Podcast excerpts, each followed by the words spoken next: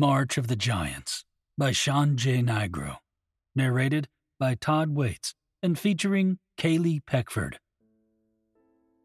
The taste of lukewarm green tea hit my throat unexpectedly, pulling my attention away from the painting I had been working on. I spit some of the tea back into my mug and straightened up in my seat to stretch.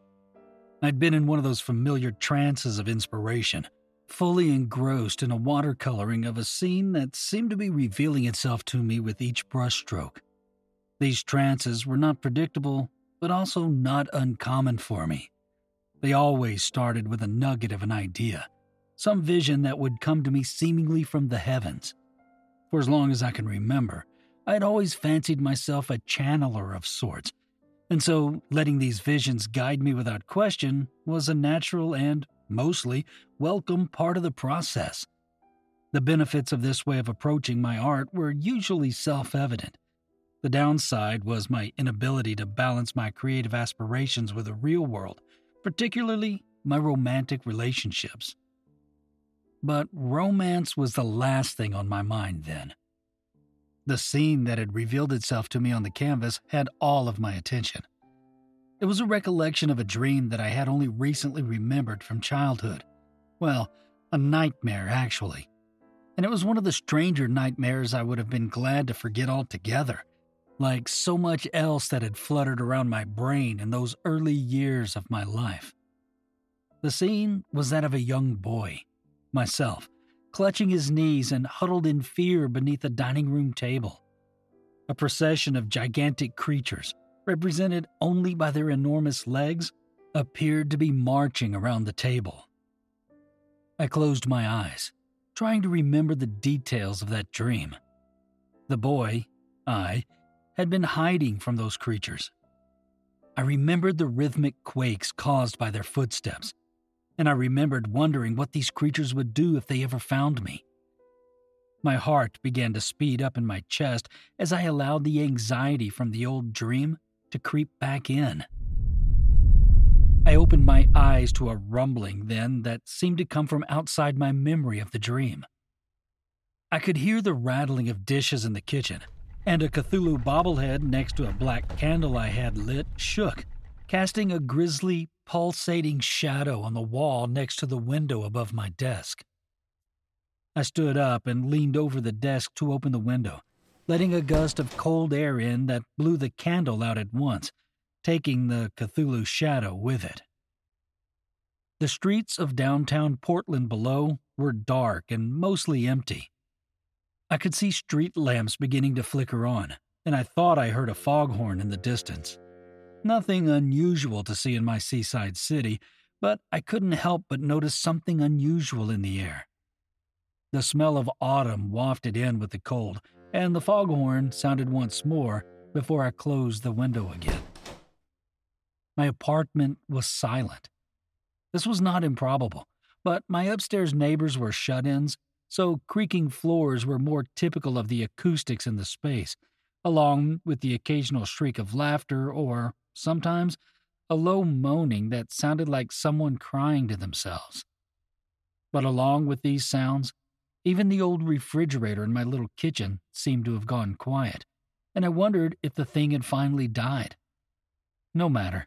There were only leftovers in a six pack of stouts. The leftovers were probably no good anyway. I relit the candle and turned my attention back to the painting and trying to draw myself back into my trance. Letting a trance slip away was one of my biggest fears. If I lost whatever it was I was channeling onto the canvas, Getting back into the same rhythm was almost guaranteed never to happen, and this painting intrigued me. I had painted almost everything I could remember about that dream the antique wooden kitchen table, the disturbing hoofed legs resembling tree trunks, a wine glass that had fallen off the table and shattered on the floor in front of me, and a small shadow. I picked up the candle and held it up to the painting, leaning in with squinted eyes. The shadow was barely noticeable, but it was there, on the floor next to the boy. A smudge, maybe? Maybe some excess water from the brush. I jolted up in surprise then to the sound of tapping on the window, nearly dropping the candle in my lap. Quickly, I realized that it had started to rain. And as I stared out the window, sure now that I had lost my trance, I saw something in the sky that looked like a bird far off. But the closer it came, the easier it was to tell that it was just a leaf. And when I assumed the leaf would blow in some random direction away from my window, it grew larger and seemed instead to be darting straight toward me, as if it were weighted. I flinched as the leaf crashed into the window, sounding louder than the softer tapping of rain. The leaf slid down the glass and out of sight toward the streets below. My eyes widened in shock when I realized that I thought I had seen a tiny face atop the leaf. In fact, the face that I thought I had seen seemed to have a look of surprise that must have looked exactly as I had upon this realization. I blinked hard and rubbed my eyes. When I determined that I had let my imagination get the best of me, I turned my gaze back to the painting. As I started to get back to the mystery of that tiny shadow, a soft tapping, more persistent than the rain, sounded from the window again. When I looked back to the window, I was sure that I'd gone mad, as the tiny face I thought I had seen was staring straight at me from the other side of the window pane. It was a female face, on a head, on a body half the size of my paintbrush, and its tiny arms were rapping against the glass, beckoning me to let it in. I hadn't opened the window two inches before the tiny woman came ducking under the sill and plopped onto the desk next to my candle. Close it. It's fucking freezing out there. The tiny woman shouted, and I quickly did as I was told. I watched her wring water out of a blonde ponytail, letting it accumulate into a small pool on the desk, no bigger than my fingernail. When she was finished, she looked up at me with a tiny smile. We stared at each other like this in silence for an uncomfortably long time. Okay, so I'm tiny. To you. I guess that's sort of unusual. Yes, I blinked. Unusual was definitely an understatement. Well, you'll have to get over it fast if you want to live. I'm not supposed to be here, and you're running out of time. A rumbling, not unlike the one I had felt before the tiny woman's arrival, shook the apartment again, causing her to lose her balance and fall into the puddle of water she had made. Oh, for fuck's sake. She shouted, bringing herself to her feet again. What the hell is that? I looked around the apartment as if the answer would be somewhere close by. That's the reason I'm here. She seemed to notice my painting then and walked up to it, or onto it. I winced as she walked, still wet, over the painting, trailing tiny footprints. Actually, this is the reason I'm here. She said, pointing at the boy. My painting? I'd leaned in close to her and the painting now without even realizing it. I still couldn't believe what I was looking at. She looked as human as me, except for a strange yellow jumpsuit and eyes that looked more like cat's eyes than any person I'd ever seen. Are you human? Eh, not quite, but close enough. She said, as she began to casually peel the yellow jumpsuit off of her body. Underneath the suit, apparently, she was completely naked, but this didn't seem to bother her, and the body she revealed reaffirmed her humanness to me. I gulped. I need something else to wear now. She stood, fully naked now, with an arm outstretched, holding the jumpsuit. Can you hang this somewhere, please? I sat staring. Oh, Christ, man. Unless you want a tiny frozen naked woman on your hands, please hurry. I'm here for you, after all. The apartment shook, and a tapping came at the window again. The rain had picked up. Yeah, sure. I took the tiny suit and tried to think of where I could hang it. On the other side of the room, above a sunken in couch, there was a world map that I'd received as a gift from my grandmother the year before for my birthday. Across the United States, Europe, and on Australia, there were different colored thumbtacks representing the places that I had traveled to. I pulled the blue tack out and stuck it back into the wall next to the map through the collar of the yellow jumpsuit. The heater's in line with the couch, so it should dry quickly. Thanks. She stood with her arms folded. shivering. Oh, right. I remembered she needed something else to wear. I ran to the kitchen and pulled a tiny piece of paper towel off the roll above the stove. When I handed it to her, she grimaced in disgust, but then shrugged. She wrapped it around her body like a toga and looked back up at me with one hand still behind her. Something to hold it, maybe? Right. I took a small piece of tape from a roll on the desk and secured it behind her. Better? She spread her arms out and looked down at her new outfit. Good enough. Thanks. So, tiny woman, what do I call you? Clarissa. She said as she paced curious around the painting. I laughed, remembering an old television show from my childhood. Something funny? No, no, it's nothing. Sorry. I heard the sound of my dishes rattling again as the rumbling returned. This time, the force was almost enough to tip me out of my chair.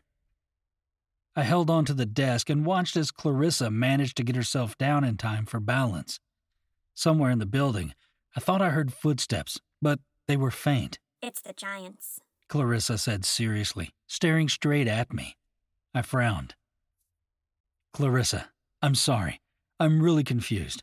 And I'm beginning to wonder if there was something wrong with my tea. I laughed nervously. I get it. This is not normal for me either. I'm not supposed to be here.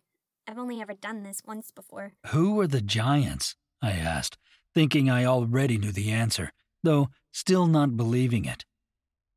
She looked down at the painting and glanced across the canvas at the hoofed legs that surrounded the boy under the table. They're not from here. And you are? I am, actually. Clarissa said matter of factly. It would be much harder for them to hide amongst your kind like we do, considering their height. We? She rolled her eyes. These giants are malicious, but they only want people like you. Uh, creative types, I guess you would say. I felt an odd mixture of dread and pride well up inside me. You weren't supposed to remember any of this, you know. You would have been fine if you had stuck to landscapes or still lifes. At this, I rolled my eyes, thinking of all the local art that tended to regurgitate lighthouses and local bird life. I'm an artist, not a townie. Well, you'll be dead soon if you don't get rid of this. Excuse me? You want me to get rid of a painting? This is one of my best yet. Even with all of these footprints? She smirked. I can paint over those. I glared back. Speaking of which, can you get the hell off? You're still dripping. Clarissa reached behind her head and undid her ponytail. She began to shake in stubborn defiance of my words, sending a spray of water around the painting. Some of the spray landed on the shadow I'd been observing earlier and darkened it. Come on. I reached out to pat her aside, but she sent a tiny kick to my pinky that hurt more than I thought it could. I pulled my hand back in pain. When I looked back down, I saw that she had moved to the side anyway. Except now, she was struggling in an attempt to drag the canvas toward the candle. Let's burn it! She shouted maniacally. I thought I detected a hint of fear now in her tiny cat's eyes. The rumbling came again, and this time I did fall, along with the map of the world, which had come crashing onto the couch. The footsteps I had heard before seemed louder now, as if someone, or something, were coming up the building stairs. Help!